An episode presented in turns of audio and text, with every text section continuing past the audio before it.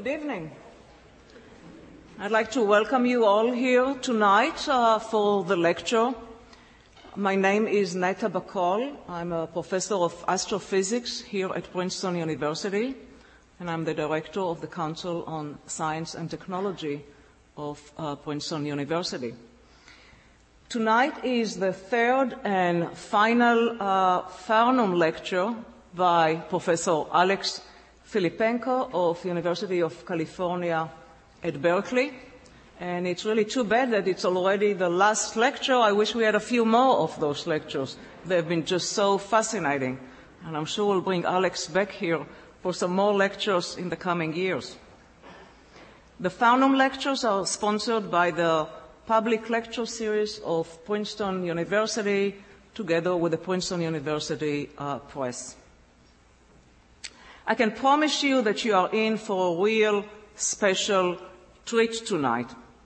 And that is not only because uh, Professor Filippenko is a spectacular lecturer, but also because the topic that he will talk about today is a spectacular discovery. It's a discovery that is one of the most surprising and important discoveries in astronomy in many decades. It was also named, as many of you know, the science break, breakthrough of the year in 1998 when it was first uh, found out. The discovery, as many of you know, and as you'll hear in great detail today, that our universe expansion is accelerating, that we are expanding faster and faster with time, still amazes all of us, astronomers and the public alike. We are still trying to deal with it and understand it. And we are fortunate to have with us today one of the leaders in the work that led to this discovery so we can hear it firsthand from uh, the discovery team. In fact, there are two independent teams that came to the same conclusions, which is really quite, quite uh, impressive. Alex Filippenko is a world-renowned astronomer working on many diverse fields. Uh, you heard some of them in the last couple of lectures. Supernova, exploding stars. In fact, he runs a supernova factory where he just finds supernova, collects them, observes them, catalogs them. It's a supernova factory. Works on quasars and black holes, and he works on the expanding universe. But Alex is more than just an outstanding scientist. He is also well known for his outstanding teaching, lectureship abilities, and science popularization. He received several distinguished teaching awards at, the, at, at Berkeley and was voted the, the best professor by the students at Berkeley. You'll see shortly why he received those awards and many others. He is an enormously dynamic, enthusiastic, clear, and fun speaker. Let me tell you what some of the students say about him, and those are quotes. Best lecturer I've ever had. Alex is the man. Explanation point.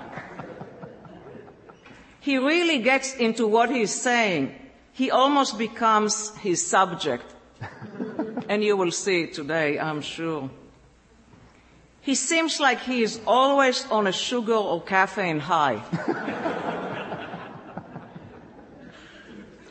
what can be more blissful and entertaining than exploring the heavens? That's what Professor Filippenko does. And many, many more. I can keep reading those things that are just fascinating for an hour, but I'd rather let Alex talk.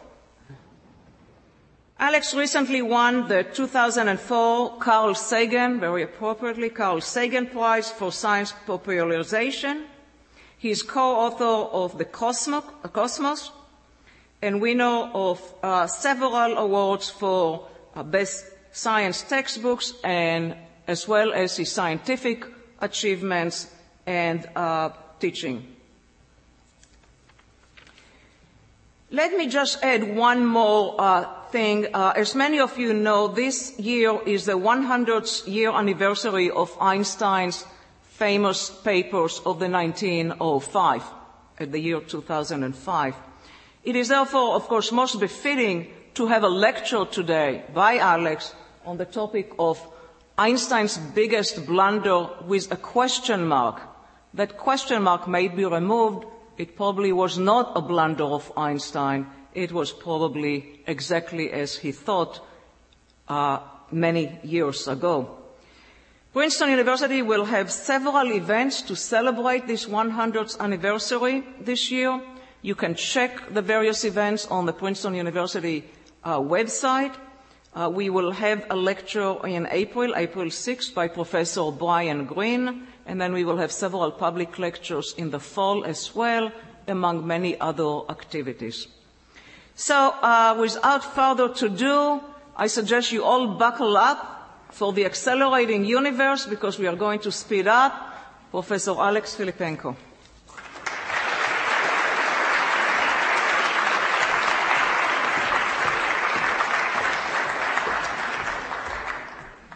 Well, thank you very, very much, Neta, for that warm introduction. And this whole visit here to Princeton has been really excellent. I've had many interesting conversations with people and it certainly has been a pleasure speaking to you these past uh, two evenings. Even last night, when, of course, we had this storm come in and people came in out of the cold and found out about exploding stars. You know, I bet you they didn't expect that. But anyway, it was fun uh, to be here. So thank you very much for the invitation from Princeton University and from Princeton University Press as well.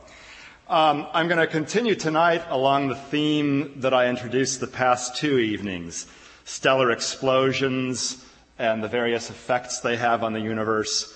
But tonight I'll concentrate on how we use stellar expo- explosions to determine the broad characteristics of the universe on, on large scales over large, large distances. And it turns out that these stellar explosions allow us to explore the universe to great depth and with greater precision than has been possible in the past. But I want to first start out by um, finishing up a few things that I didn't quite finish yesterday. There was a quote that I wanted to give by Mal Ruderman of Columbia University in regard to the gamma ray bursts about which some of you heard. How many of you were in the audience yesterday? Okay, a few. So here's the quote that I had wanted to give. There were many, many models of what these weird gamma ray bursts might be and theories were proliferating. And a professor at Columbia said, for theorists who may wish to enter this broad and growing field, I should point out that there are a considerable number of combinations. For example, comets of antimatter falling into white holes. Those are the time reversal of black holes, by the way. Uh, not yet claimed. So those of you at yesterday's lectures will, will understand to what he's referring. I mean, we really didn't know for a very long time what gamma ray bursts were, and we still don't completely know, but we think that they are basically the birth cries of black holes. And the other thing I kind of neglected to mention yesterday was that near the end of my talk, I said that some kinds of gamma ray bursts, the short duration gamma ray bursts, may represent the merging of two neutron stars and produ- producing a, a, jet of this sort. But I think I failed to mention that when you have two neutron stars merge in this way, the result, we think, is a black hole because the mass of the two neutron stars together is greater than what can be supported by a single neutron star, so it collapses to form a black hole. So that's just for the benefit of those who were for here who, who, were here yesterday. And for those who weren't, I don't know. I think these lectures are being taped, so maybe there will be a way to go back and see um, the lecture. I know many of you couldn't make it because of the inclement weather yesterday. Okay, but the topic of tonight's talk will be cosmology. Now, cosmology is the study of the structure and evolution of the universe on the grandest scales. We're interested in questions such as how big is the universe? What is its overall shape? What is its size and age? Okay, I mean, it might not have existed forever, all right? And indeed, we now know that it has only existed for about 14 billion years, a magnificent conclusion. Um, What will its fate be far, far in the future? Many of you know that the universe is expanding. Will it expand forever or will it someday fall in on itself? And then, how did the main constituents of the universe form and how do they evolve? Those basic building blocks are the galaxies. Here's a galaxy much like what we think our own Milky Way would look like if we could see it from the outside. A gigantic spiral galaxy consisting of hundreds of billions of stars gravitationally bound together, forming this magnificent, magnificent structure that spans something like 100,000 light years in diameter. So if you were on a planet orbiting this star and you sent a radio message to a friend on a planet orbiting that star, you know, hey, let's go and grab a beer after classes are over or something like that. It would take 100,000 years for your message to get there and 100,000 years for the reply to come back for a total round trip conversation time of 200,000 years. Hardly a stimulating conversation, but sorry, that's just the way the universe is built. It's built of these gigantic galaxies and our sun is one star among tens or hundreds of billions. Now you may have heard that there's our Milky Way and maybe you've heard of a few nearby galaxies, but to just impress upon you how many galaxies they are, there are and how they fill the universe, let me show you this photograph, one of my favorite from the Hubble Space Telescope, released last year. It's the Hubble Ultra Deep Field. Now, this is a tiny, tiny, but representative, typical fraction of the sky. This is like if you hold a pebble at arm's length, that's the fraction of the sky that that photograph covers. It's the same fraction of the sky that the pebble subtends. All right, so it's a tiny fraction of the sky, but in this typical fraction of the sky, there's something like three or four thousand galaxies. Let's count them. One, two, three, four, five. You know, I could easily spend my hour doing that, but that would be kind of boring. Remarkably, that's what astronomers are paid to do, sit around and count galaxies. It's really a cushy job. More of you should think about becoming astronomers. Anyway, there's only very few stars in our own galaxy in this picture. There's one, there's one, there's one up there. All these other smudges are external galaxies consisting of tens or hundreds of billions of stars. And this is a typical section of the sky. So extrapolated over the whole sky, astronomers estimate that within the realm of the Hubble Space Telescope and other great telescopes, there are something like 50 to 100 billion galaxies. And that's just in the parts of the universe that we can see we now have good reason to think that the entire universe extends far, far beyond the parts to which we have visible access. And it's filled with these galaxies. How did they form? How do they evolve with time? These too are central questions of cosmology. So cosmology is certainly a, a grand subset of astronomy. Now, before I move on, let me point out that among the lay public in general, but present company excluded, there is considerable confusion between cosmology, the study of the structure and evolution of the universe as a whole, and cosmetology, the study of hairdos and facials. They have the same root, cosmos, all that there is, or to make order of. But like astronomy and astrology, which also have the same root, they have branched off to have rather different meanings now. But this is often not understood. And to give you an example of this, here is an ad that a colleague of mine placed in my mailbox last year. Make cosmology your career. Training and supervision in hairstyling, blow drying, permanent waves, coloring and frosting. These are all very important topics, of course. Scalp treatments, body and skin care, style cuts, basic cuts. For further information and interviews, call this number. Now, classes started, you know, last March, but I'm sure this coming spring quarter, you too can get to the cutting edge of cosmology by taking a course of this sort and learning the basics and then deciding whether you would like to make cosmology your career, as I and many of my colleagues, including Neta Bahcall, have chosen to do. So look out in the newspapers and take a course. And, uh, well, of course, these guys needed a lesson not only on the differences between cosmology and cosmetology, but they need a lesson in spelling and proofreading because you'll notice, in addition to foother here, they have hair splying. You see that? Hair splying and, and coloring. Well, that's okay. That's the British spelling. And my own thesis advisor was British, so that's okay. I'll, I'll allow that. All right. Well, a central figure in this field was Edwin Hubble, after whom the Hubble Space Telescope is appropriately named. He was the first in the 1920s to pretty much definitively prove that at least some of the little fuzzy spiral nebulae that astronomers were finding in the sky are these external galaxies far from our Milky Way and gigantic systems of their own rather than mere clouds of gas in our own galaxy from which new stars are forming. Those are exciting and beautiful, like the Orion Nebula in the Sword of Orion, but they're relatively nearby and they're not huge. Hubble showed that some of these little fuzzy spots are galaxies, and this greatly expanded the human concept of the size and nature of the universe.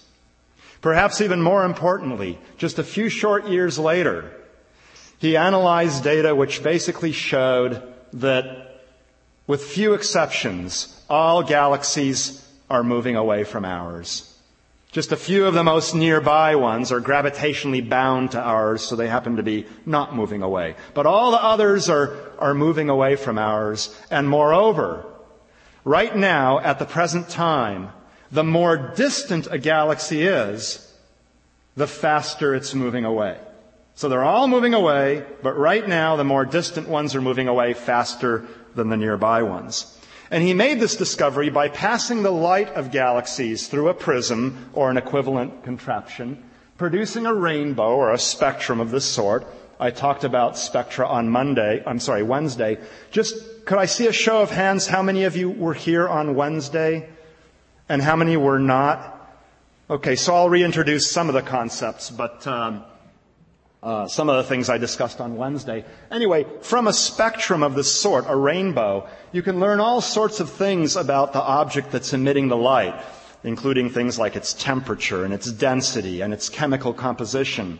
But in this particular case, what we're interested in is the fact that the spectrum can tell you whether an object is moving toward you or away from you along a radial direction, just along your line of sight, not perpendicular to it, and it can tell you the speed with which it's moving. Okay? And this is similar to the method that officers of the law use to catch you when you're speeding. They shine a little radar gun signal at you, a radio wave, and they know its wavelength or frequency, its pitch, and they measure the frequency with which the wave comes back from your car to their little detector. And by measuring the shift in the frequency, they can figure out your speed. So, for example, if you're coming towards the cop, the pitch will be higher, and if it's, if you're moving away, the pitch will be lower. Now, I use the words pitch, which sounds like an audible signal, but it works the same way, roughly speaking, for light. So when you hear something coming towards you, the pitch is high and when it's going away, it's low, so a siren goes like that. Well, light does the same sort of a thing. From the spectrum, you can tell how fast something is going and in which direction. Now, if you happen to hear a siren that's going, that doesn't mean that the driver can't make up his mind, okay, which way to go. It, it just means that some sirens oscillate that way. But you can still tell that the overall pitch goes from high to low as the thing goes from approaching you to receding away from you. So what other astronomers had actually found before Hubble himself was that the spectra of all galaxies are shifted toward the redder end of the spectrum, toward a longer wavelength or a redder wavelength or a lower pitch. These things all mean the same thing. But what Hubble found was that this red shift is proportional to the present distance of a galaxy. So here are some galaxies that are only about 60 million light years away. It's pretty far, you know, but for astronomers, that's not very far. These guys are moving away from us at something like 1100 kilometers per second, and more distant galaxies, which look smaller and fainter in the sky in general, are also moving away, but they're moving away faster. So you can draw a diagram that looks something like this. Here we are, all the galaxies are moving away from ours, and the presently more distant galaxies are moving faster than those that are nearby. So it's like the universe is expanding, although Hubble himself resisted this interpretation for quite some time. Now, before I move on, let me pause because there's something very odd about this particular diagram. What's strange about it? Yeah, everything is moving away from us. Why us? You know, it, is our Milky Way galaxy itself repulsive in some sort of way? You know, do they not like the fact that humans are in it? Do we smell? You know, is it something we said? Uh, we're the center of the universe. Yeah, it doesn't appear to be that way, you'd think, unless we're of some sort of central importance. It would be rather egocentrical to think that we're the center of the universe, right?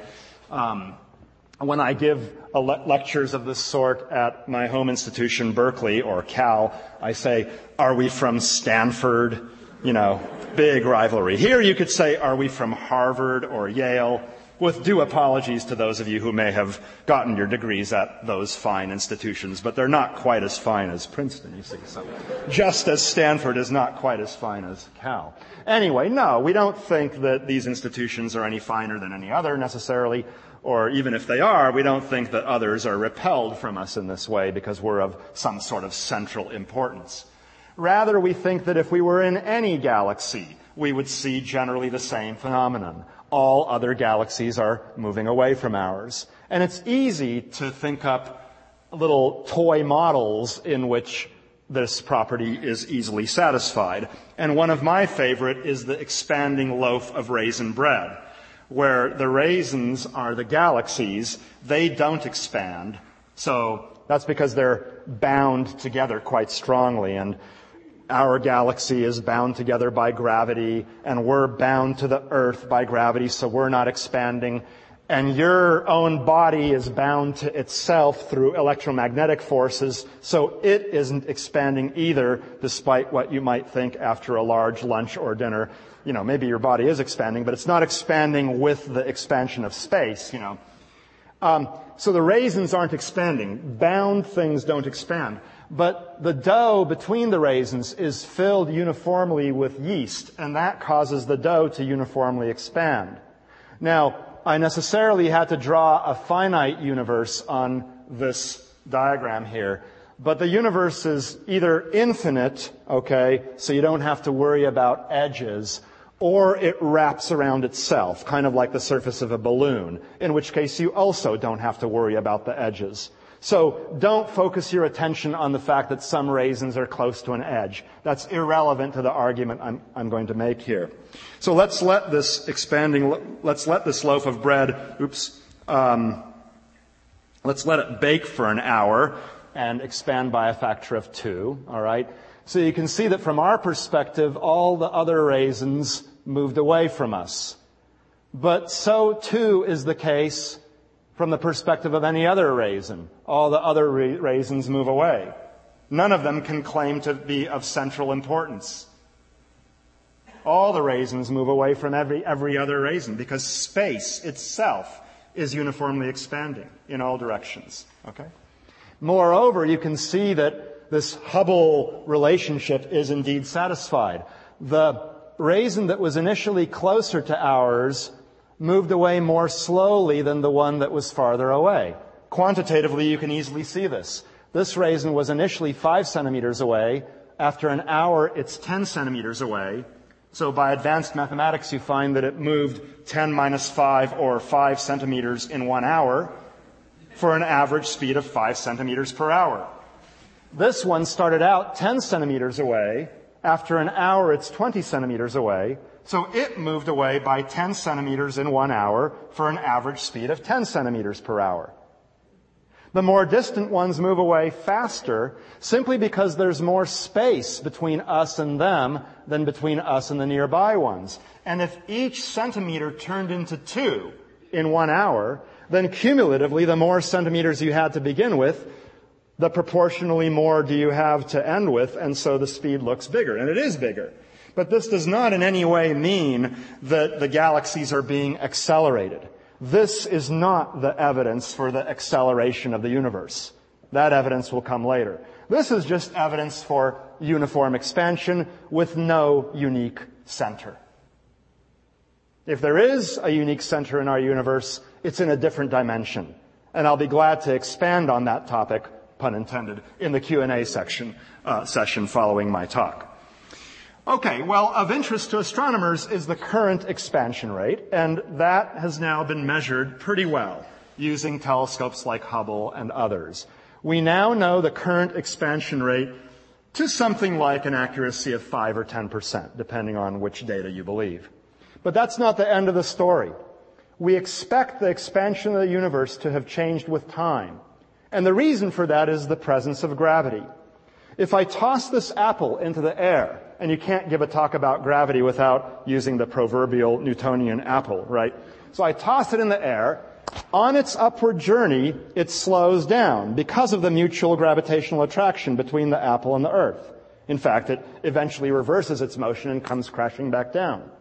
So if there's a lot of material in the universe pulling the universe in on itself, decelerating the galaxies a lot, then you could start out with a Big Bang for whatever reason. That's another lecture, okay? We don't quite understand the Big Bang.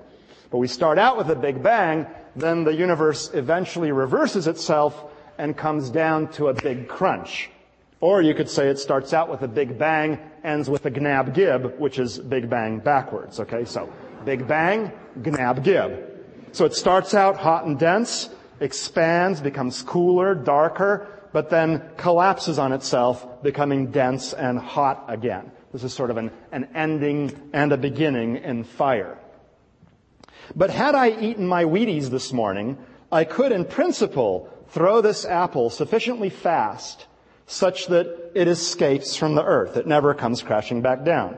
It just has to be thrown at a speed greater than the escape speed from earth, neglecting air resistance and things like that. So that's about 11 kilometers per second.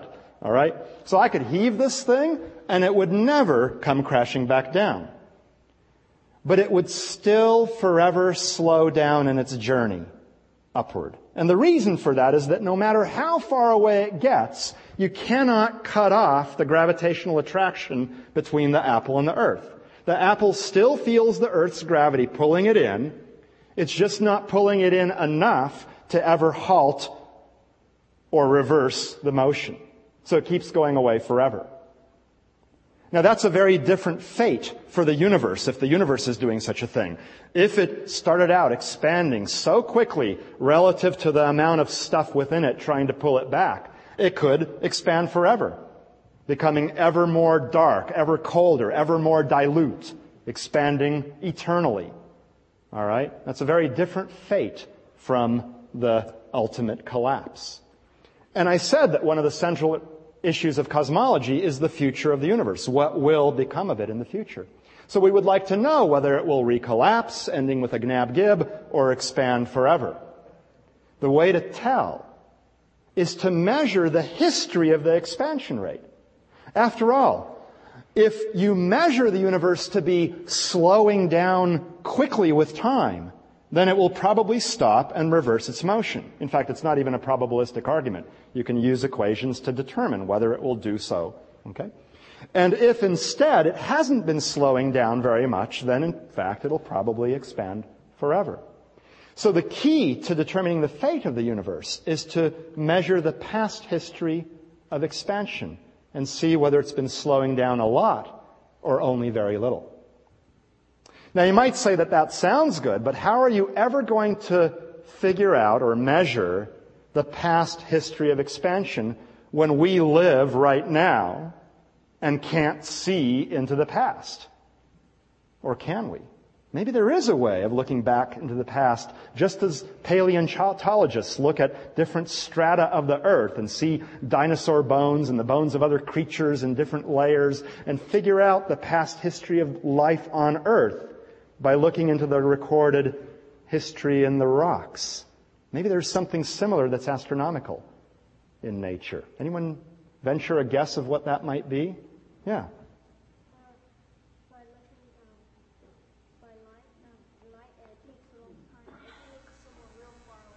There you go. If you look somewhere really far away, it's going to take light a while to get there. That's right. What's your name? Alexander. Hey, my name's Alex, but it's not Alexander. So anyway, Alexander is right. Light travels fast, but not infinitely fast. In fact, it travels about a foot per billionth of a second, a foot per nanosecond. So Alexander's about 10 billionths of a, well, he's about 10, 10 feet away from me, so I'm seeing him as he was in the past 10 billionths of a second ago. He might not even be here anymore. Uh, he is, you know. Good for me, I have a larger audience and a perceptive student. Even better for him, he's still on this good earth. Okay? We see the sun as it was a little over eight minutes in the past because it takes a little over eight minutes for light to traverse the 93 million miles, 150 million kilometers between us and the sun. You see even the brightest stars in the sky as they were a few tens of years ago because the typical bright stars are a few tens of light years or hundreds of light years away. So you're seeing them as they were in the past. Now, if we look at galaxies that are billions of light years away, we're seeing light from those galaxies that originated billions of years ago. So maybe a billion light years away. We can turn the lights down now again. And maybe four billion light years away, and seven, and this little smudge might be 10 billion light years away. Encrypted in that light from those galaxies is information about the expansion rate a billion years ago, four billion years ago, seven billion years ago, and 10 billion years ago. So if we look at all these galaxies, we can measure the history of the expansion rate because we're seeing light from long ago. It's like the geologic strata. Now you might say, okay, well that sounds good, but again you've got a problem because how are you going to know if this galaxy is four billion light years away or maybe three and a half or 4.7 or something like that?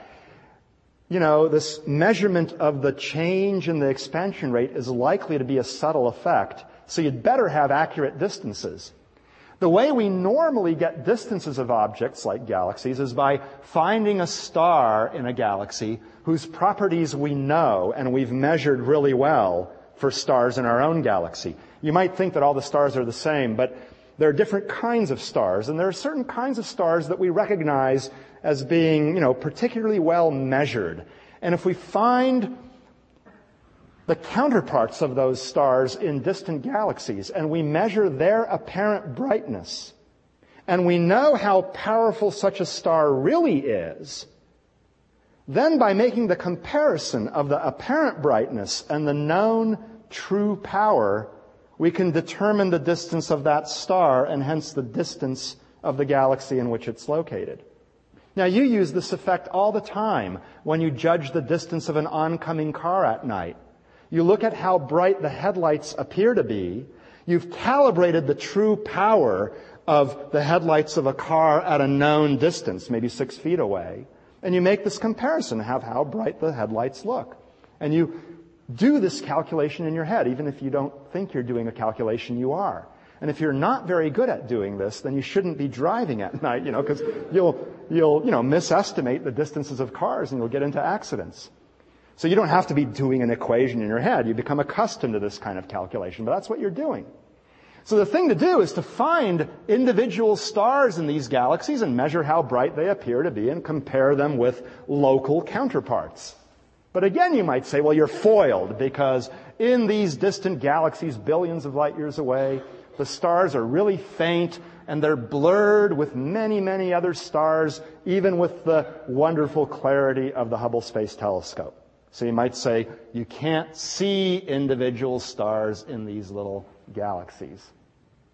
Well, in general, you're right. But there is one kind of star you can see individually billions of light years away. Anyone know what that kind of star is? A supernova, right. So I talked about them on Wednesday. This happens to a small minority of stars, but a few of them violently destroy themselves in a blinding flash of light at the end of their lives. Our sun will not do this. Maybe one star per galaxy per century will choose this kind of death, dictated, of course, by physics. It's not itself choosing what to do, but physics determines what happens to a star. And when it does explode, it can, it can become a billion times more powerful than the sun.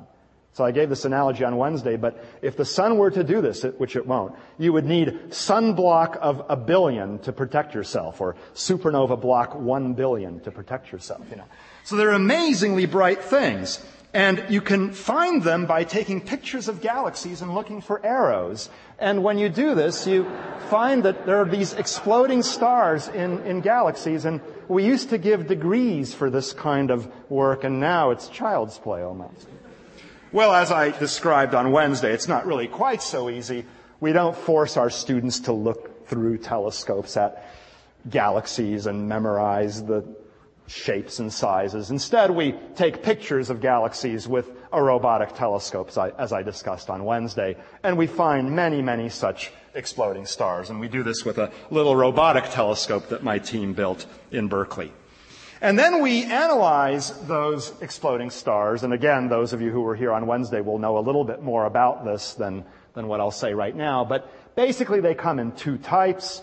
Those without hydrogen in their spectrum, where by the spectrum, again, I mean the brightness of the light versus color or wavelength. Just plot up the brightness of the light in that little rainbow I showed you.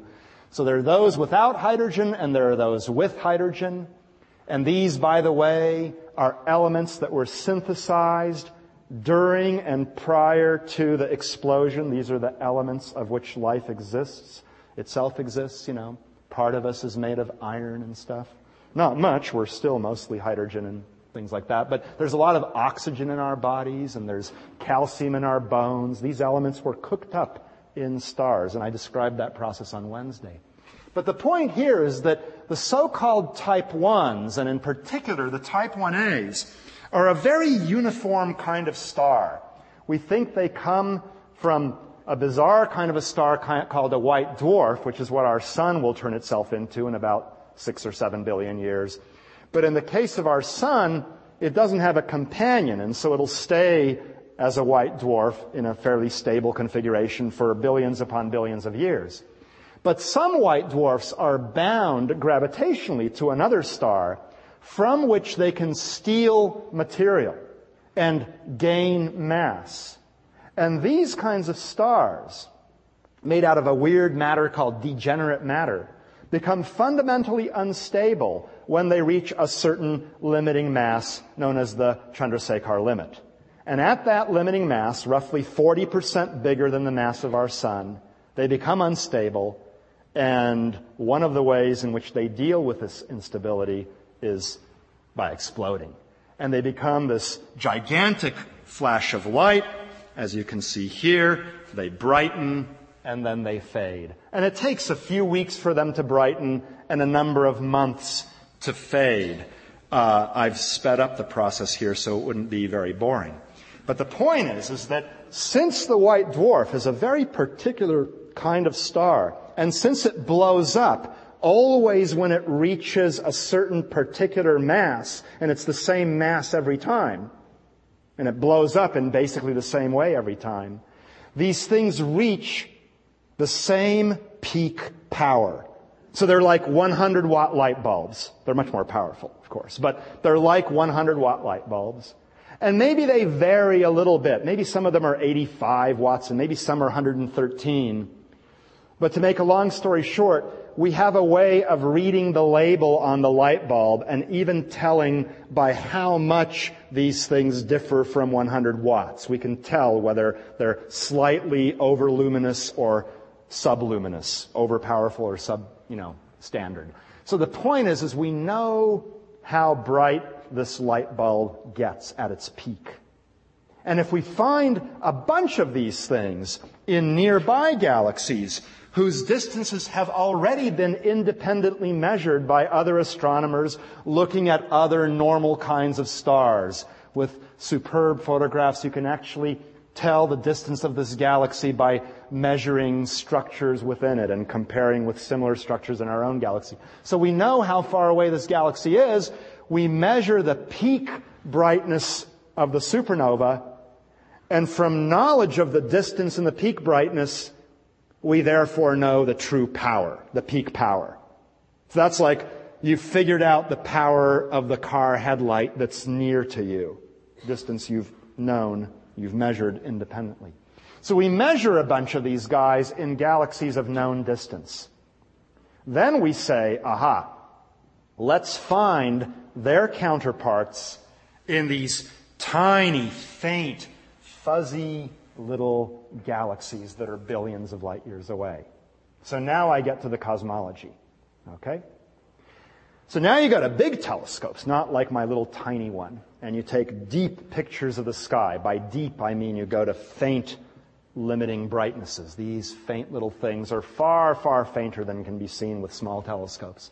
And most of these little fuzzy things are external galaxies. They easily outnumber stars in our own galaxy when you look in a given direction. Maybe that's a star, maybe that's a star. But all these other things are galaxies. And if you use large telescopes to take many photographs of the sky like this during the course of a given night, you might sample in all of those photographs up to 100,000 galaxies because there are several thousand in this picture alone. And you take multiple pictures of different parts of the sky. So easily in one night, you can take the mugshots of a hundred thousand galaxies. If you then repeat those same fields three weeks later, among a hundred thousand galaxies, a whole bunch, a few dozen, you can figure it out, will have produced an exploding star in the intervening three weeks. So you compare the new pictures with the old ones and see how they have changed.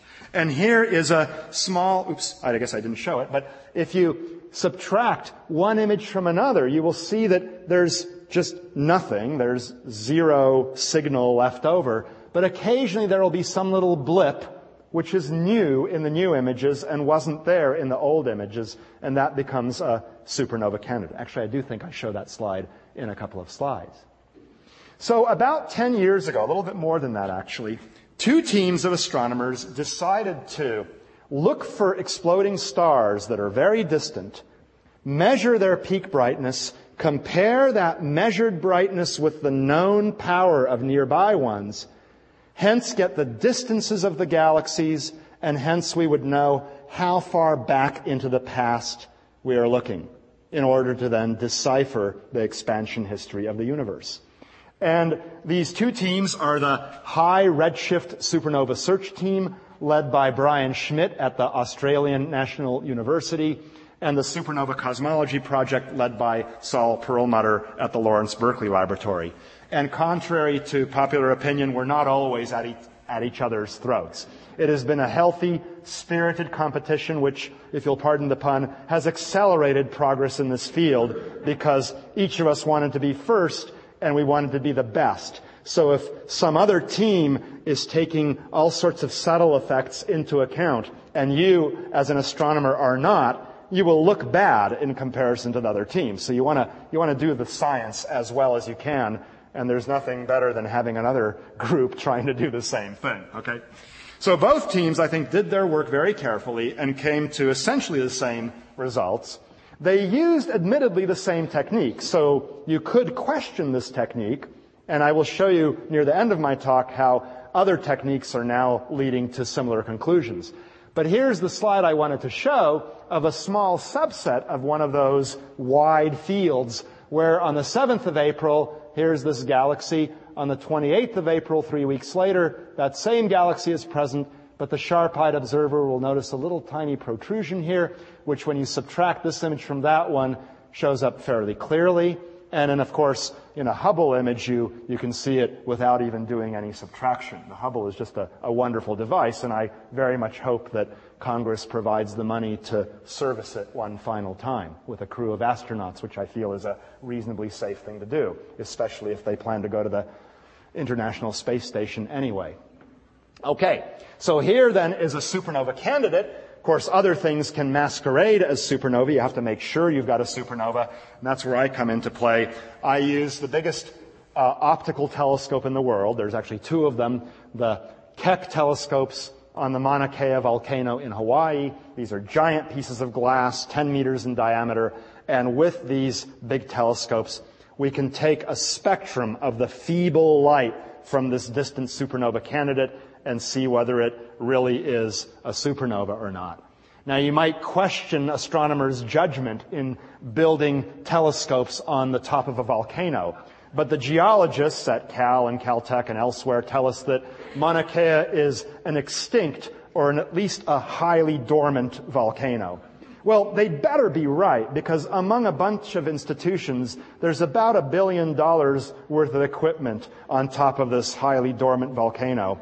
And, you know, it doesn't give us a good feeling where occasionally we see Mauna Loa, the volcano next door, 10 miles away. It erupts every 20 or 30 years. And Kilauea at the southeastern end of the island is arguably one of the world's most volcanically active regions.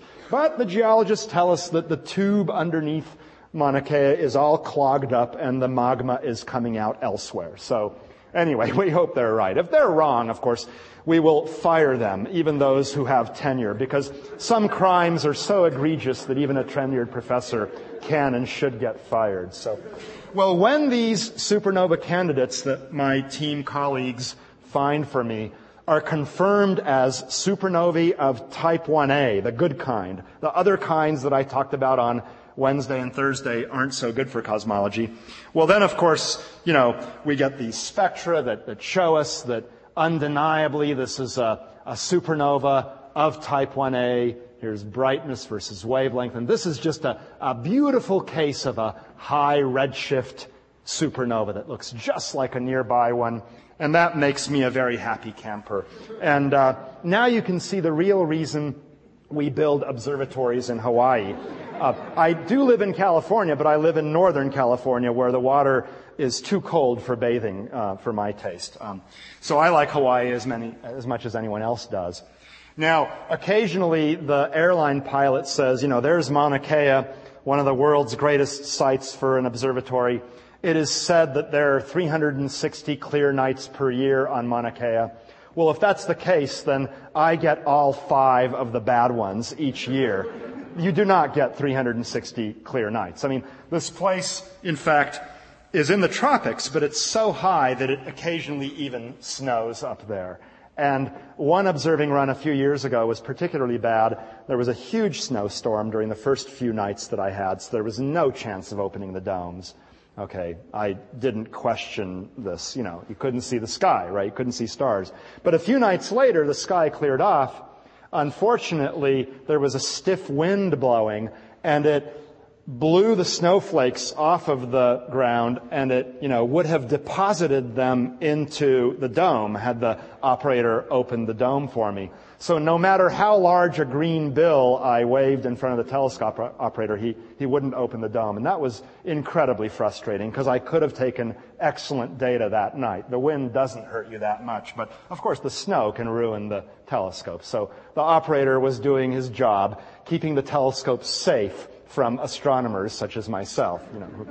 So you, you know, you can become all depressed and stuff, or you can make lemonade out of a lemon and do something else. And, you know, so, uh, what you can't do is ski from the summit of Mauna Kea all the way down to the beach and then jump into the ocean, because even in the coldest of years, the, the snow goes only about a third of the way down the summit. Okay, so we find a bunch of these things and we take snapshots of them and we watch them brighten and then they watch them fade and we measure their peak brightness. And, and here's the first punchline, basically. All right? Here are three supernovae with uh, zoomed up shots shown there, of course, appropriately marked with arrows. And these exploding stars are incredibly faint. Now you might say, well, big deal. you were trying to find exploding stars in distant galaxies. Of course they're going to be faint. Yeah, well, they're too faint. They ha- they're fainter than they have any right to be. Now, let me carefully explain that. If I could have the lights on a little bit. Let me give you an analogy. Suppose I toss this apple up, and that's the expansion of the universe.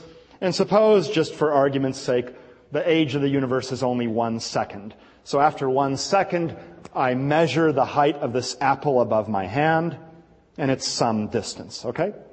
Now, if there were less gravity here on Earth, and I, I can't make the Earth has, have less gravity, so I'll do the next best thing. I'll toss this apple high, faster.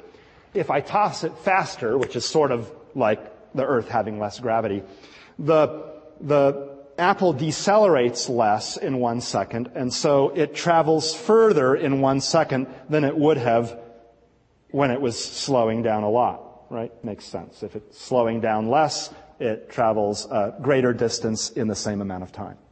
Now suppose there were no gravity at all. Then I toss this apple and there's no reason for it to slow down at all. That's just Newton's first law of motion. You toss something and it keeps on going with the same speed in the same direction forever, unless acted upon by other forces. So in fact, an apple with no gravity goes at a, at a constant speed, doesn't slow down, and in one second it gets to an even bigger distance, right? But you can't get any, any further than that. Right? You're either slowing down due to gravity or there's no gravity, in which case you're not slowing down and you reach some maximum distance in one second. Well, we found that these supernovae are so faint that the derived distances imply that the apple is farther up than it could have reached in one second, even if there were no gravity at all. Okay, so it gets farther away than it could have gotten even with no gravity at all. So that suggests that it did what? It accelerated, right. If you attach, for example, a rocket to this apple and you release it, it goes zoom, and it can get higher up in one second than if it were just tossed with a constant speed. Now, you can question whether other things are going wrong, whether there's other interpretations, and we could get into that later, but suffice it to say that after much gnashing of teeth and all that, we could not find anything wrong with our methods for taking data or analyzing the data, and we didn't see that any other influence was leading to a wrong conclusion. So we tentatively announced in early 1998 that we had measured evidence for acceleration, not deceleration. Okay? And so the headlines that came out were astronomers see a cosmic anti-gravity force at work. We use the term anti-gravity hesitantly because reporters catch wind of this and they then ask, well, can we attach this stuff to automobiles and levitate over San Francisco Bay Area traffic jams or New York City or something like that? You know, or is this the way that astronauts made anti-gravity boots. Well, first of all, astronauts didn't have anti-gravity boots. It's just that the gravity on the moon is less than on Earth, and so you can kind of hop around, you know, more on the moon. But anyway, this is a non-local effect. You can't attach it to yourself or your car or anything like that. But it has an effect over billions of light years of empty space that's analogous to sort of a repulsion, an anti-gravity, okay? And our own team leader, Brian Schmidt, said, my own reaction is somewhere between amazement and horror. Amazement because this is not the answer we expected. After all, we set out to measure the rate of deceleration and instead we found that it's accelerating. And horror because at that time we, we still weren't absolutely certain that we're right. And you know, if we were wrong in some horrible way, like our computer program had the equivalent of 2 plus 2 equaling 5, that would be a huge embarrassment. And, you know, science doesn't progress from errors like this. Science does, however, progress from errors in interpretation that turn out to be subtle and which turn out to teach you something interesting about the universe. So if we were erroneous, we were hoping that it would end up teaching us something interesting about the universe. But we still didn't want to, you know, lose our funding and stuff because this could be the kiss of death, right, for any scientist. And on our own team, the person who first realized what the data were trying to tell us was a young postdoctoral scholar at the time working with me at Berkeley, Adam Riess. He would come to my office every few days showing me the results of his measurements of the faint supernovae. And I said, Adam, this can't be the right answer. Go back to your office and learn how to measure the stars properly, you know. But, you know, he's a bright guy, and, and I could tell after a while he hadn't done anything wrong. And other people on our team reproduced his measurements independently. And we knew that the other team was coming up with some sort of a strange result. We didn't know what result, and they knew we were coming up with some sort of a strange result, and this is about the strangest result you can think of. So both teams decided to announce their results essentially simultaneously in February of 1998. Now, by the end of the year, as Neta mentioned, the editors of Science magazine proclaimed this to be the single most important discovery in all areas of science that year. And we were very honored and thrilled by this, you know, uh, by this breakthrough of the year award. But we were still not completely sure that we're right, because this was a radical announcement, right, to be sure. But they said, look, there's been the better part of a year for people to analyze your data, shoot any obvious holes through your arguments, and no one has yet found any obvious flaws. So either this is right, or if it turns out to be wrong, it will end us, end up teaching us something interesting. So they decided that it's deserving of this honor. And the caricature of Einstein here is surprised, um, not because he's blowing universes out of a pipe. You might not have known that that's where universes come from, but that, that's where they come from. Not really, but there could well be multiple universes, and I'll be glad to come back and speak about that topic someday here in Princeton. But he's rather surprised because this single universe that he blew out of his pipe is increasing in size at a faster and faster rate, which is quite antithetical to the expectation from normal gravity. He's doubly surprised because he has a sheaf of papers here on which there's an equation lambda, whatever that is, equals 8 pi times Newton's constant of gravity times the density of the vacuum. Now, what in the world does he mean by the density of the vacuum? You were taught on your mother's knee, I hope, not just that E equals mc squared, but that the vacuum is sheer emptiness. It's nothing, zilch, nada. It should have zero energy density, energy per unit volume. So what does he mean by the energy of the vacuum? Seems like nonsense. Well, in 1917, shortly after developing his general theory of relativity, Einstein felt forced to introduce a mathematical fudge factor, which was not mathematically incorrect, but it was disturbing to him because it had no independent laboratory evidence for its existence and it didn't really make much sense, and it implied a non-zero energy for the vacuum. And he felt compelled to introduce this because at the time people didn't know that the universe is expanding, nor did they think that it was collapsing. People thought that it was static, neither expanding nor collapsing. This is 1917, 12 years before Hubble's discovery of the expanding universe. Because gravity of a normal nature is always attractive, people felt that, well, you know, all the galaxies, or, well, they didn't really know about galaxies back then, but stuff should all be pulling on other stuff. And so, if anything, the universe should be contracting, perhaps even collapsing in on itself. And it didn't appear to be doing so. So Einstein said, well, let there be some unknown repulsive effect, lambda, which exactly counterbalances the attractive force of, gal- of gravity. So this force of gravity pulls one galaxy toward the Milky Way. If this repulsive effect is exactly oppositely directed, and even more peculiar, has exactly the same size, so this up arrow has exactly the same size as this down arrow, then they will cancel each other out. Just like when I hold this apple here, gravity is pulling down on it, but my hand is pulling up with exactly the same force. So the apple is stationary.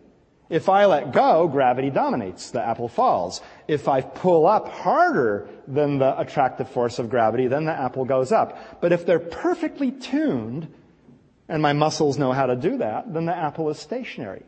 So he said, let there be this effect that is perfectly tuned. And he had no physical origin for it. It seemed arbitrary. He didn't like it. It was not aesthetically appealing. He never liked this cosmological constant lambda, but he felt compelled to introduce the term into his equations of general relativity. Now, 12 years later, when Hubble discovered that the universe isn't static after all, it's expanding, the whole physical and philosophical motivation for this weird effect disappeared. The universe could have begun its life in an expanding state for whatever reason. We don't understand yet, but let it be. Then no additional forces are needed to continue that expansion. It just keeps on expanding on its own. So forget the cosmological constant and anti-gravity. Einstein renounced the idea as the biggest blunder of his career. Had he not introduced it, he would have predicted, as a few other theoretical physicists did do, that the universe is more likely to be in some sort of a dynamic state, either expanding or more likely collapsing due to gravity, but not this unusual state of being static and finely tuned. So here Einstein is sad that he ever introduced the idea of repulsion of a cosmic nature. Now what have we done? We have resurrected the idea not to make a static universe, but rather to make one which over the largest distances is accelerating. So what we're saying is, not in this room, not in our solar system, not in our galaxy, not even in our local cluster of galaxies, but over the largest scales, billions of light years of mostly empty space, there's an effect whose magnitude, whose size is slightly bigger than the attractive force of gravity. Here in this room, obviously that's not the case. But over the largest scales, repulsion dominates. So Einstein's blunder was not the idea of cosmic repulsion. That, we think, has been resurrected. His blunder was a much more trivial one in that he made the size of the up arrow exactly equal to the size of the down arrow, and that was the unlikely thing, you know. More likely they will be mismatched in some way, and so you'll either have cosmic repulsion or attraction. So that's not so much of a blunder, you know. The idea it turns out, was brilliant and probably right. So I don't know what Einstein's reaction would be if he were alive right now and would hear about this, but perhaps his reaction would be something like this. I don't know. Okay. So initially when we announced this, we were greeted with considerable skepticism, as should be the case. In science, we're bred to be skeptics. But gradually, I don't have time to tell you the details, Einstein's repulsive or repugnant idea caught on because more and more evidence began supporting it. And I do want to have time to show you some of that evidence. So the idea caught on, and now people are not working on the problem of whether this effect exists. Most physicists and astronomers accept that it exists. Now the name of the game is to figure out what is causing such a weird effect. And Many think that it's the number one problem in all of astrophysics, not necessarily in astrobiology, which is a different subject. You know, is there life in the universe elsewhere? That's a very interesting subject. But in astrophysics, what is the nature of this energy or force? And some think that it's even the number one problem in all of physics because the resolution of this problem may well affect our understanding of the forces of nature and the properties of particles and fields at their most fundamental quantum level. So many people are now working on this. If the effect is some kind of a property of space that doesn't change quickly with time, then we can make a very clear prediction. Long ago, when galaxies were close together, the effect of repulsion should have been negligible for two reasons. Galaxies were close together, so their gravitational attraction for each other was bigger than when they're far apart. Okay? Gravity is stronger when things are closer together. So gravity was bigger long ago. Moreover, the space between the galaxies was smaller. So the cumulative effect of whatever this repulsion is would have been smaller, long ago than it is now when the spaces between the galaxies are big.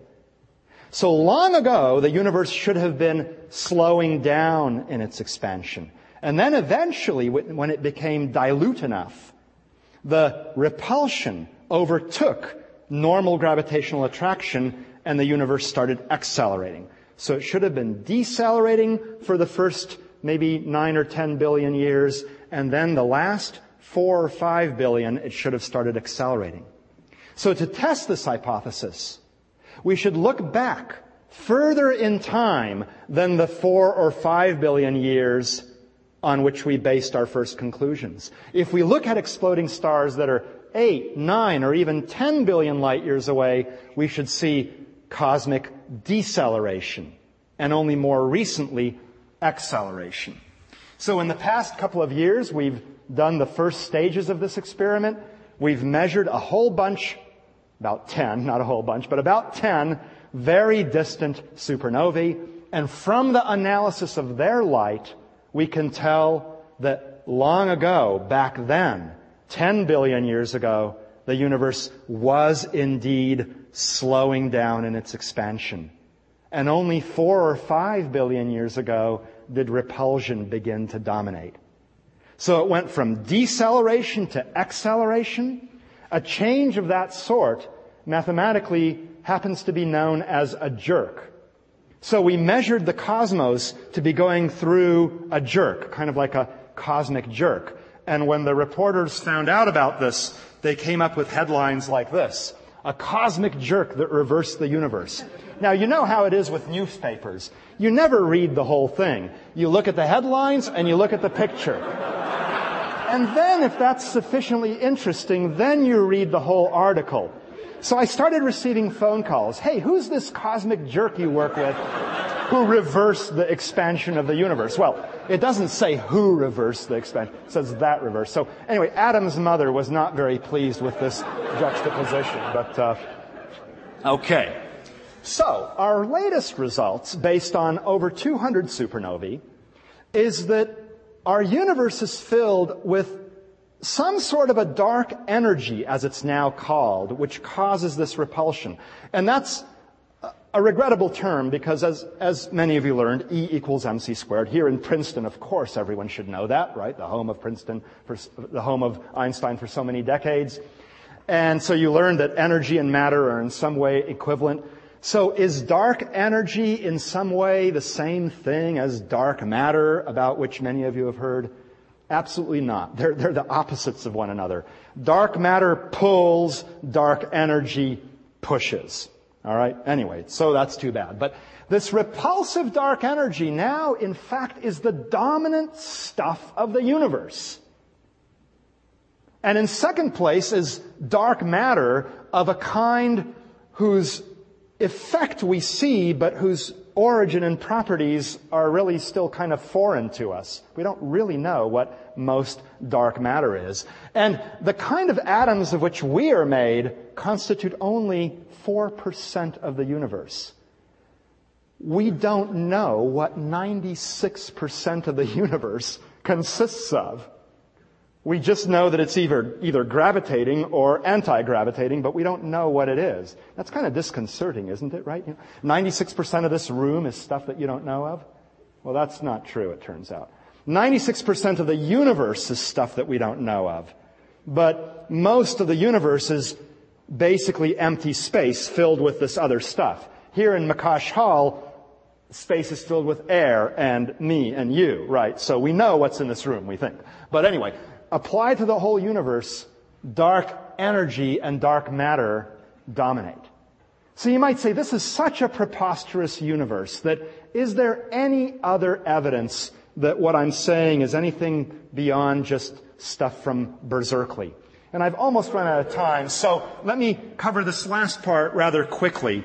There was a great discovery made here in New Jersey by Arno Penzias and Robert Wilson. They were using a radio telescope owned by AT&T Bell Labs to study radio emission from space. And they found that after they had calibrated away everything else, there was left over a slight hiss, a source of noise that they couldn't get rid of. Okay, and they scraped away the pigeon dung on their horn and everything else, and the noise was still there. You can actually see a little, little bit of this when you tune your television to a channel that doesn't happen to be broadcasting anything at the time. So you just see this meaningless noise on your television set. And where you see this, oops, oh yes, the, the meaningless noise that I meant to show you was, was this here. A few percent of these speckles are this radio radiation coming from the cosmos, it turns out. What they discovered was the afterglow of the Big Bang, showing that the universe did begin its existence in a hot, compressed state. And in fact, George Gamow and his associates predicted the existence of this cosmic microwave background radiation in the 1940s and early 1950s. More detailed studies and a rediscovery of this effect was done here at Princeton by Bob Dicke. He happened to be unaware of the earlier work which was published in Soviet journals, and he sort of rediscovered this effect, and his student Jim Peebles, a professor of physics here at Princeton, did some detailed calculations suggesting that the current temperature of the universe should be about 10 degrees above absolute zero when averaged over all of space. And it turns out that Dicke then tried to or he did persuade David Wilkinson and Peter Roll to try to detect the afterglow from the Big Bang. So they set out to measure this predicted radiation. Penzias and Wilson turned out to have found it already, unbeknownst to them. They were told what their discovery means, but they made the discovery first, so they won the Nobel Prize. And Arguably, some of the theorists should have won the Nobel Prize as well, but they were very careful experimentalists. They discovered the afterglow of the Big Bang, and they won the Nobel Prize for this very, very important work. Okay. Well, I will show you a map of this radiation, and it will be a map of the entire sky, kind of like this is a map of the entire Earth. And I, what I'll show you is a map of the temperature of the entire sky, just as here in various shades of orange and blue, we show different temperatures. Generally hot in equatorial regions, generally cold near the poles. To a first approximation, the radio radiation is absolutely uniform, with a temperature of about three degrees, close to Jim Peebles' prediction, but a little bit less. So it's very uniform. But if you look very, very carefully, using telescopes sent up in gondolas on balloons in very dry areas like the Antarctic, and also telescopes sent up with satellites, then you find that there are tiny fluctuations in the temperature. Some parts, parts are a little tiny bit hotter than average, and other parts are a little tiny bit colder by a few parts per hundred thousand. This is a tiny effect. And these fluctuations are associated with inhomogeneities, variations in the density of the universe at early times, from which the magnificent clusters and superclusters of galaxies that Neta Bahcall and others here study, these structures arose from these tiny variations in the density which are seen as variations in the temperature. I'm going a bit fast, but I'm trying to end here, and some of you I know from your questions the past few evenings know quite a lot of astronomy, so I thought I'd tell you this. Well, we can calculate the expected physical size of the density variations that existed back then, long ago. Their observed angular size tells us something about the geometry of the universe and something about its overall density. And the reason for that is that depending on which kind of geometry our universe has, light rays, as like those emitted by this giant slug-like thing, travel along different paths. In a universe that's perfectly flat, by which I mean the laws of Euclidean geometry are perfectly satisfied, light rays that are initially aimed parallel to one another remain parallel. But there are other kinds of geometry that there could be. Spheres, or like horses' saddles, sort of like, okay, not quite, like Pringle potato chips. And there, the light rays travel along, con, you know, initially diverging and then converging rays, or rays that diverge quite a lot. And so it turns out that depending on the geometry of the universe, a meter stick or any other structure of known physical size will have a different angular size, will have a different size as seen in the sky. So in a flat geometry, the angle subtended by this meter stick will look like that. In a positively curved spherical geometry, it will look bigger. The angle will look bigger because the light rays did this kind of a thing upon entering or before entering your eye.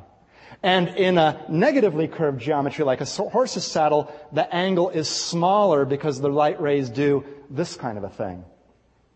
What astronomers have shown is that the angular size of those fluctuations is con- most consistent with a flat geometry. With a geometry where on large scales, light rays travel along their Euclidean paths. And this was beautifully shown with the Wilkinson Microwave Anisotropy Probe satellite launched a number of years ago and whose first year results were announced uh, a little while ago. This is the map of the sky measured by this satellite named in honor of David Wilkinson of Princeton University. And this map shows beyond any shadow of a doubt, I would say, that the geometry of the universe is flat. And that requires that the density of the universe be far greater than what is given to us by atoms alone and by dark matter. There's gotta be other stuff out there. And through a rather complicated chain of reasoning, we also know that this stuff cannot consist of normal atoms or normal dark matter. It's consistent with, in fact, dark energy of a repulsive nature. So this is completely independent of supernovae, and I thought it particularly important to spend the extra time that was necessary to describe this here at Princeton because so much of the seminal work was done at Princeton. Well, so then what is this dark energy? What is this repulsive effect? It's clearly not the luminous material in the universe because that pulls. It doesn't push. It's also not the dark matter. See, there's dark matter all over the place. There, there, there, and there. Dark matter was first postulated by Fritz Zwicky, the fellow whose photograph I showed you on Wednesday. For those that weren't here, he was a brilliant guy at Caltech, but he was arrogant as all heck. He didn't have a high opinion of his colleagues at Caltech, and he called them spherical bastards, because they're bastards any way you look at them. Anyway, he was a brilliant guy who came up with dark matter, and whatever this stuff, it can't be, whatever this stuff is, it can't be dark matter either, because it has to push, and dark matter pulls. So we now call it dark energy. We don't know what it is. Some people have called it quantum energy funny energy in the univere. You see, theoretical physicists sometimes don't know how to spell. But anyway, cosmologists ponder the missing energy. It's not missing, it's there. We just don't know what it is. There are hundreds and hundreds of theories.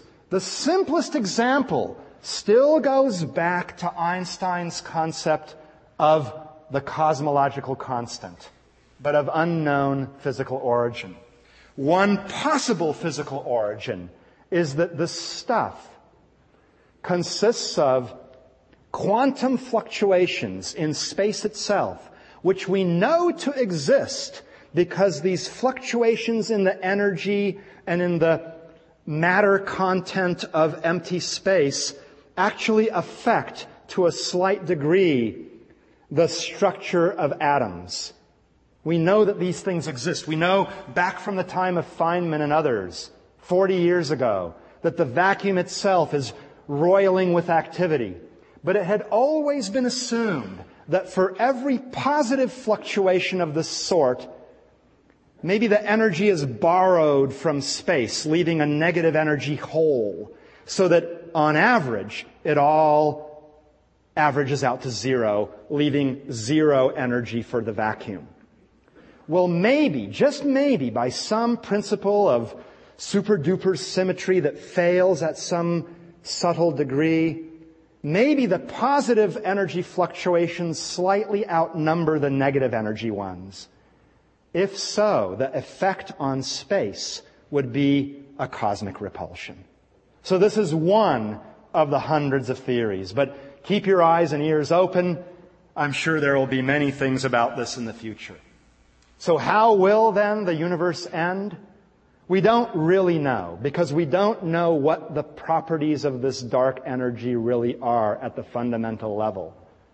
However, we can say that if the dark energy remains repulsive, then the fate of the universe is quite clear.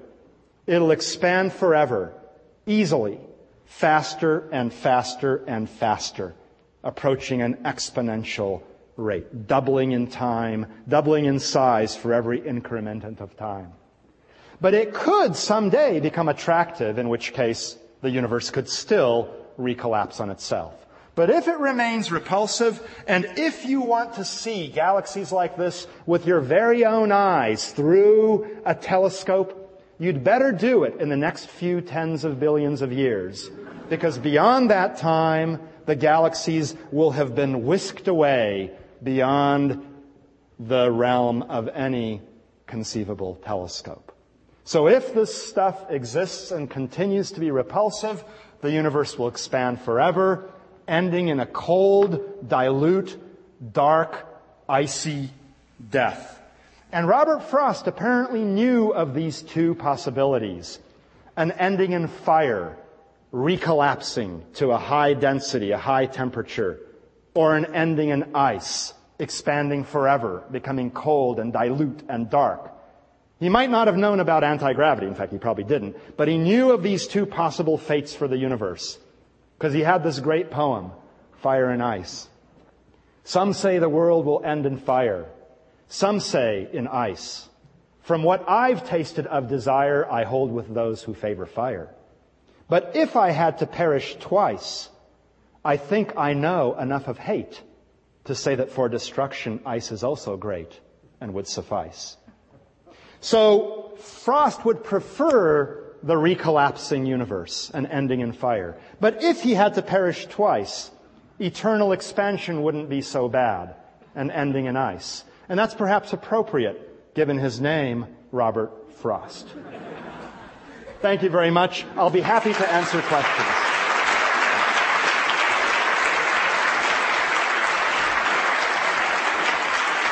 And I, and I thank you for for bearing with me for going, going over time.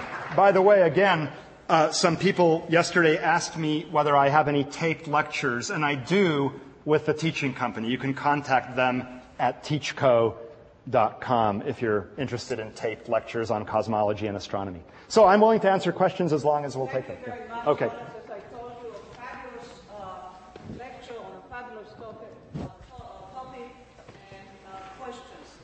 Maybe what we could do is do 10 minutes of questions, then let people make a graceful exit, and then I'll be happy to answer questions for longer than that. Uh, yes, uh, there was one right there. Yes. I didn't want to ask a question. I just wanted to add about Robert Frost and mention another poet, T.S. Eliot, remarked on the same subject. T.S. Eliot remarked on the same subject. I see. I should look up T.S. Eliot's poem. I should look it up. Good. Thank you. Yes black energy, you know, is dominating, that will increase uh, the rate of expansion. Yes. Will the rate of expansion reach a point where it reach the speed of light? Oh, well if that happened, what happened then? Thank you for your question. The question is, with this accelerating expansion, will the expansion reach a point where it exceeds the speed of light? And is that even possible, given that, you know, relativity says, supposedly, that nothing travels faster than light? It turns out that relativity is often misinterpreted. What special relativity says is that no particle, or specifically no information, can travel through space at a, at a speed faster than light. But space itself can expand faster than light. And Alexander, if you'd come up here with me and help with this little demo here, let me show you. Um, by the way, I'll give you your 20 bucks after, after everything's over. So anyway, so let's, uh, let's not point this at your face or anything because this is a very old rubber band, but we're going to expand this rubber band. And let us set it up in such a way that every centimeter doubles. You could do that. Physically, something could be a property of this rubber that causes every centimeter to double in one second, let's say. And let's take two ping pong balls that were initially more than 186,000 miles apart. Now I can't show you that in this room because the room isn't big enough, but take two ping pong balls in a very big universe that were initially more than 186,000 miles apart, stretch the universe by a factor of two in one second, they will be now more than an additional 186,000 miles apart, and they will have moved apart then by a speed exceeding that of light. That's not a violation of relativity because you cannot use that expansion of space itself to transmit any information from that galaxy to the other one or to any other. That is simply a property of space. So in fact, span, space can easily expand faster than the speed of light and physics doesn't break down. Thank you, Alexander. Yes, in the back there. A little more about Hubble's likely preservation or Hubble and its likely preservation. Yeah, this is a very touchy subject. Um, so as to cover a lot of questions, I won't spend half an hour on this, although I easily could. Um, I think Hubble has been a marvelously productive telescope and could remain marvelously productive if the fourth planned for many years servicing mission were to be done, which would replace the gyroscopes and replace the battery and also put several new wonderful instruments into the Hubble. Indeed, over its uh, 15 years existence, Hubble has gotten progressively better because we have replaced aging old technology instruments with newer, better ones. The argument that has been made against the servicing of Hubble has been first that it's too dangerous for astronauts, which I do not buy because NASA is not scrapping the shuttle. It is trying to revitalize the space shuttle in order to go to the International Space Station. So if you're going to take two dozen trips to the International Space Station, you might as well take one to the Hubble to fix this fantastic instrument. It turns out that a detailed analysis shows that it's only marginally more dangerous to go to the Hubble than it is to the space station. So then you could say, well, we can't afford it. Costs two billion dollars. Well, yeah, big science costs a lot of money. But in the past, most of those $2 billion were simply absorbed by the NASA budget. This is what they do. NASA sends things up into space so that people can do science. The cost to astronomy, in a sense, has been 300 million, which astronomers, in most cases, I think, I think Neta will agree with me, still feel is worth the cost. Now, if suddenly astronomers are going to be charged $2 billion for this refurbishment. And that will be taken from other planned space-based astrophysics missions. Then I'm not so sure we should be sinking our money into the refurbishment of Hubble because there's lots of other good things that are going to be happening in the future. But those two billion had been grandfathered in by past administrations. And so why should we be charged now for this refurbishment. So I'm in favor of refurbishing Hubble at a cost to astronomy of 300 million or so. And the gains, the scientific gains we will make will be fantastic. Uh, I'm not necessarily in favor of refurbishing Hubble if they're going to charge us for every dime and penny that's spent in association with things that NASA does anyway, and that is launching things into space. Okay? So uh, there was a question there. Yeah. That's okay. I like questions from all walks of life. Recently, I heard about the two stars, the one that was absorbed into the black hole, yes. and the one that's being ejected out of the Yeah. Milky Way. Supernovas, which all of these things in my mind are cataclysmic events. That's right. Yeah. Don't they have any type of effect, a net effect on the universe? Oh. I mean, and again, this Floating is probably stars have tremendous idea. effect on the universe. Yeah. But the very that- elements of which you are made were ejected by exploding stars and in many cases even, even cooked up during the explosion. If all stars were like the sun, which will remain these stable white dwarfs essentially forever, then even though the sun is right now cooking up helium out of hydrogen and will someday cook up carbon and oxygen out of that helium, if all that carbon and oxygen always stayed bound within stars, it would never become available as the raw materials for life itself. So some stars had better ex- explode. Then, in, aside from that though, yeah, stars exploding, they heat up the, the space between the, the, the gases between the stars and they cause galactic fountains. They also send shock waves through space, which can trigger the formation of new stars from clouds of gas that are on the brink of gravitational instability. And then some star can explode nearby and push it over that brink and hence lead to new star formation. And they give rise to neutron stars and black holes. So I think these explosive phenomena have a profound effect on, on the cosmos. But could they a net effect as far as that type of energy that you were talking about? Oh, could they produce this dark energy? No, we don't think so. We think this dark energy is much more fundamental and doesn't come from any kind of an explosion. Yes? Is that um, our universe is affected by multiverses inside the universe? Yeah, yeah. So the question, because you're kind of fading in and out there, is there are these hypotheses that there are other universes or branes out there. And it's conceivable that they are affecting us. This is now in the realm of this area called string theory. Perhaps Brian Greene will talk about this aspect of it in April when he comes here. But it is conceivable that these other universes or branes uh, leak gravitons, the carriers of the gravitational force, back and forth.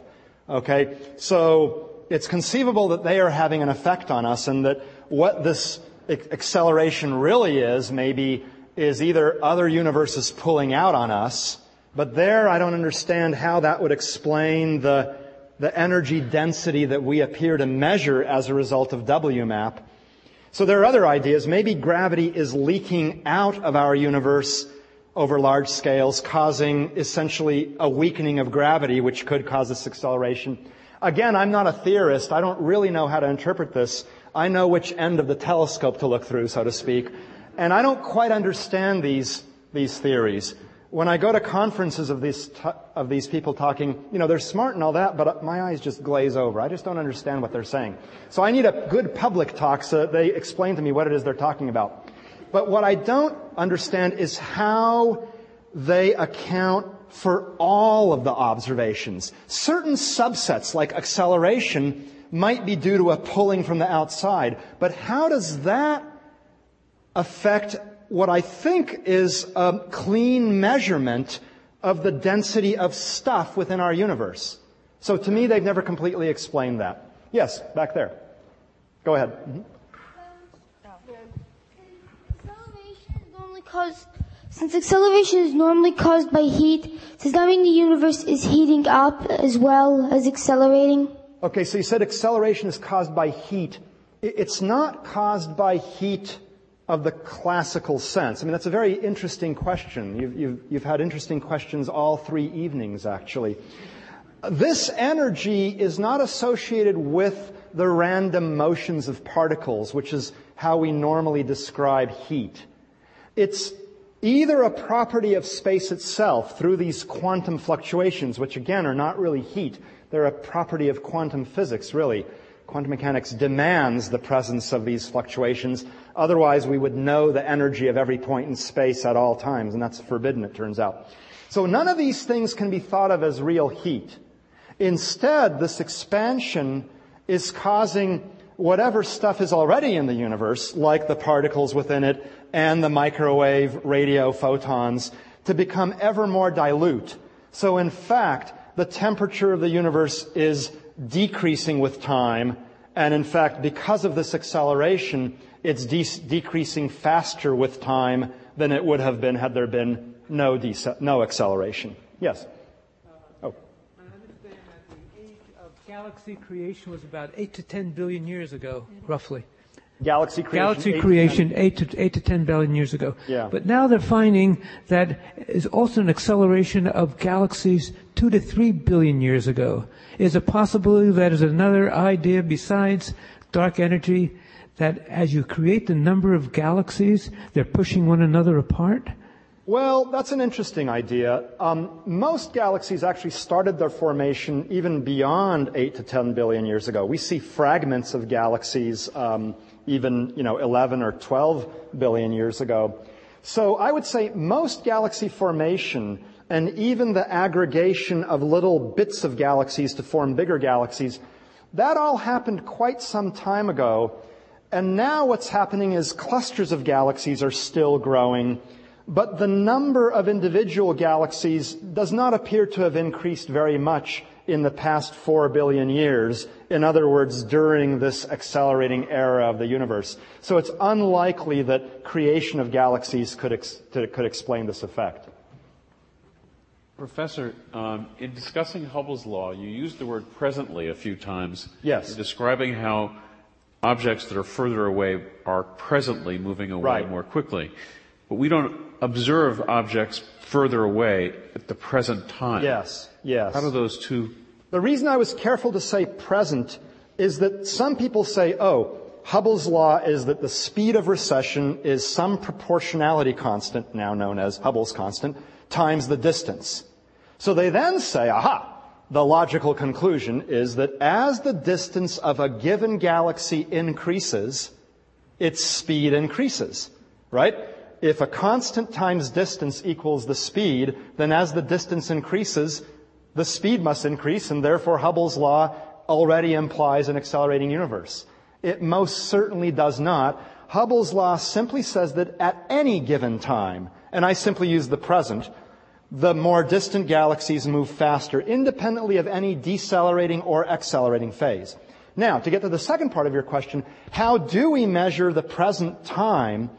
Well, look, that's a very interesting point you've made, but if we measure the distances of galaxies that are only 100 million light years away, okay, we're seeing them as they were 100 million years ago. That's small out of the 14 billion year history of the, of the universe. So Hubble's law is defined by galaxies that are sufficiently far away that they're not bound to ours like Andromeda is. So in which case the space isn't really expanding at all. But not so far away that you have to start taking into account the fact that you're looking back in time.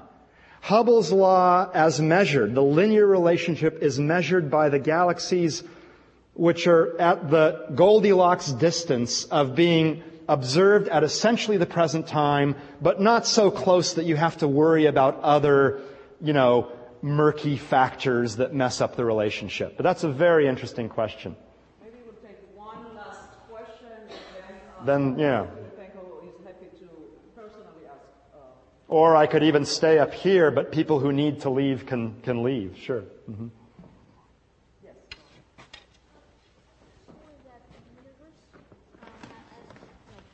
um, billions later that um, Billions of years later from now. yeah from Okay. um, they will become Oh, will the universe have nothing in it? Well, not really. I mean, it'll expand faster and faster with time. And so think about a whole bunch of marbles in a box. Okay? Box gets bigger, number of marbles stays the same. But the number of marbles per unit volume in that box, per, you know, cubic inch or something like that, decreases. So the point is, is that the density of matter in the universe is decreasing. But it's not completely empty, nor will it ever be completely empty. Alright? Now someday this dark energy, whose density we think is staying constant or nearly constant with time, even though the universe is expanding, the amount of the stuff per unit volume is staying the same, so the amount of stuff is actually growing. It could be that someday this stuff will turn into more normal stuff. Now that sounds weird, but we actually think that you and I and everyone else may have come long, long ago, fundamentally, from a dark energy Kind of analogous to what we're talking about now. But this dark energy that I'm talking about at this moment, in the early universe, sorry, I got convoluted there. The energy I'm talking about that existed long ago, we think expanded the universe by a tremendous amount. It inflated the universe. Then that version of dark energy stopped becoming dark energy and it turned into normal stuff. You and I. So maybe the dark energy that we have right now will turn into normal stuff later on. And in that case, in fact, the density of normal stuff will increase. So I would say anything goes at this point, but definitely the universe will never be completely empty because there's stuff in it right now.